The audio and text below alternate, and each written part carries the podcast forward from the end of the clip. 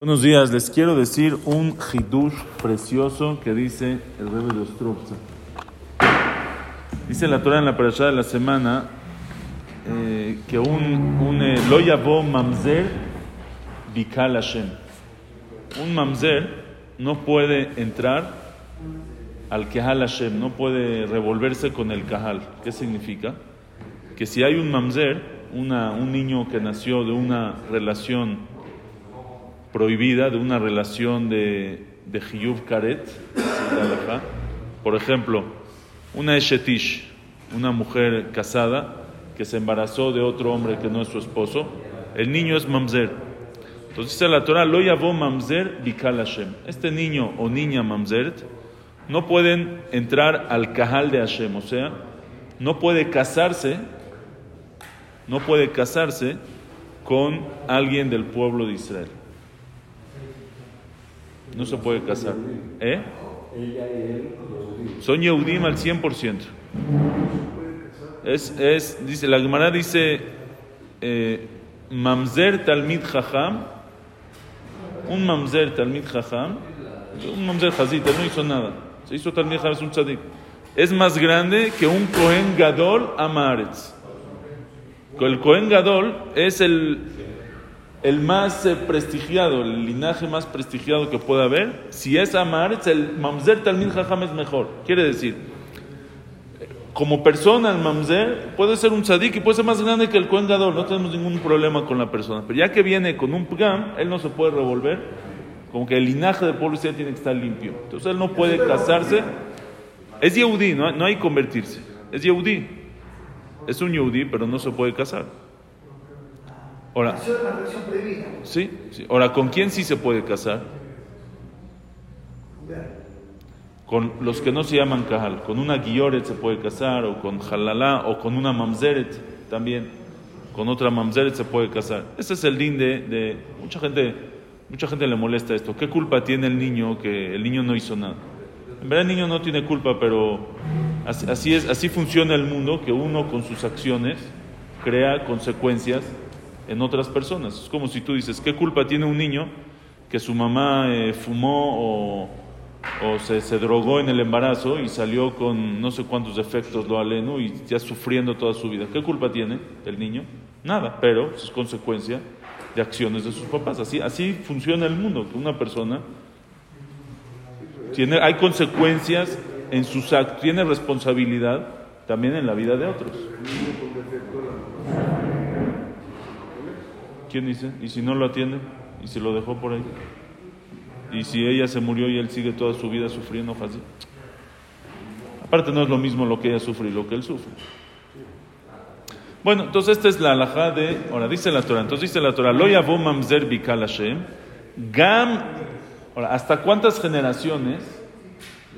¿Cuántas generaciones del mamzer ya se quita, se limpia? Por ejemplo, hay, hay otros psulim, hay otros que no pueden entrar al Kahal Hashem, que, por ejemplo, un mitzri, la Torah dice, lo, lo llamó mitzri bikal Hashem, un mitzri, un egipcio que se convierte, se hace yehudí, no puede entrar, también no se puede casar, pero ya unas generaciones después, do revi'i ya vola en bikal Hashem, cuarta generación, ya puede. No, se casó con una guilloret, se casó con una convertida o con otra mitzrit que se convirtió. Y ya el hijo, ya, cuarta generación, ya se puede casar con una mujer judía normal. Ahora, o sea, ya, ya puede casarse. Ya, judío desde, desde que se convierte, pero ya puede entrar. Sí, sí. Ahora, el mamzer, ¿cuántas generaciones? ¿Eh? Nunca. No existe. Mamzer, dice la Torah, lo yavó mamzer bikal Hashem. El hijo, el hijo, el hijo, el hijo. Mientras haya mamzer, nunca puede entrar. Entonces, ¿qué viva con Goy? ¿Es un Goy? ¿Eh? Es un yehudi que se case con una... No, no es un Yehudi. Es un yehudi que no se puede casar. El, el mamzer, si tiene hijos tampoco. Sus hijos son mamzerim, tampoco.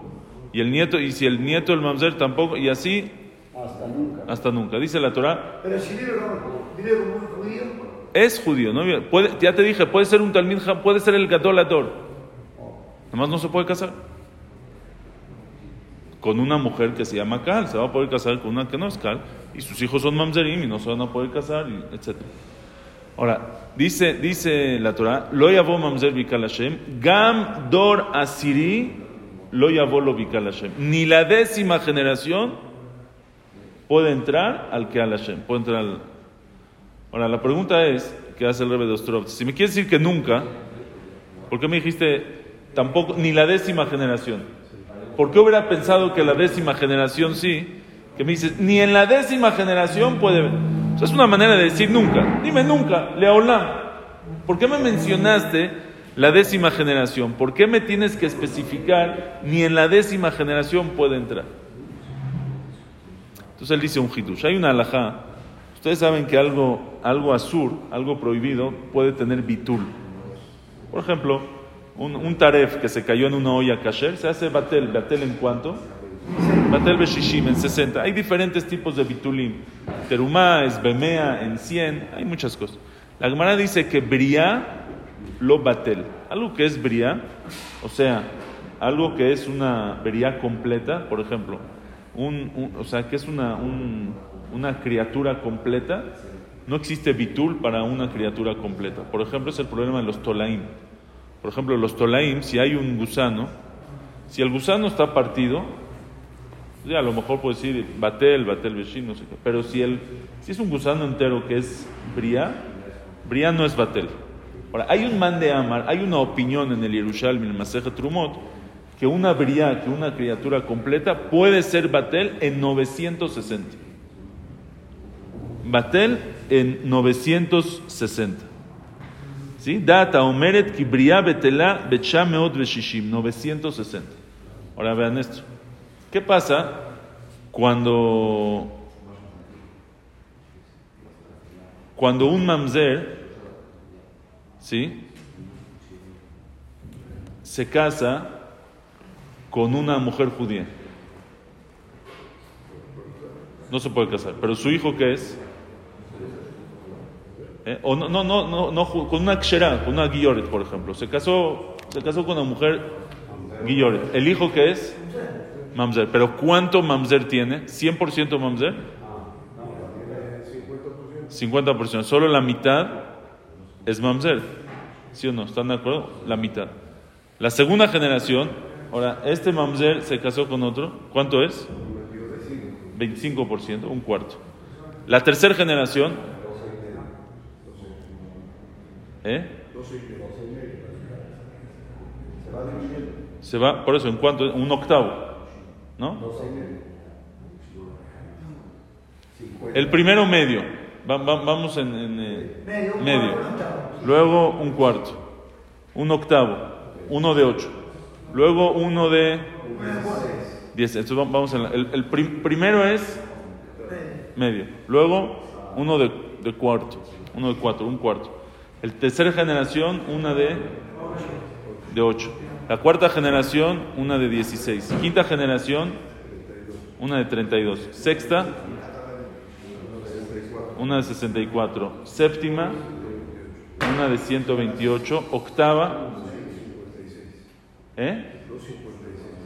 256. Novena,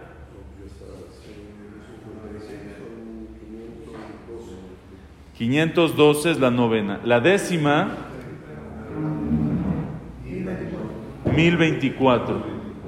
Entonces yo hubiera pensado que el mamzer, que es una bria, que es una persona, que es una criatura completa, la décima generación ya va a ser mutar, ya va a ser permitido, porque también según los que dicen que bria, que también bria lo batel, bria en 960 sí es batel.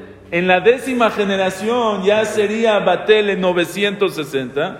Viene la Torah y te dice, no, Gamdora Cirilo ya bola en Mikalashe. Ni en la décima generación, que ya hay más de 960, que tú pudieras pensar que es Batel, tampoco es Batel y tampoco puede entrar al pueblo de Hashem. ¿Entendieron? No, increíble, por eso la Torah me especificó justamente eh, Gamdora Siri, porque ahí arrebasa. El, el noveno, es 500 y tanto, todavía no. 512, no hay. eh, pero en el 1024, que ya pasó, arrebasó los 960, Yo hubiera pensado, ah, décima generación, Jabod ya puedes, ya es Batel en 960, dice la Torah, no puede en 960. Increíble, buen día a todos.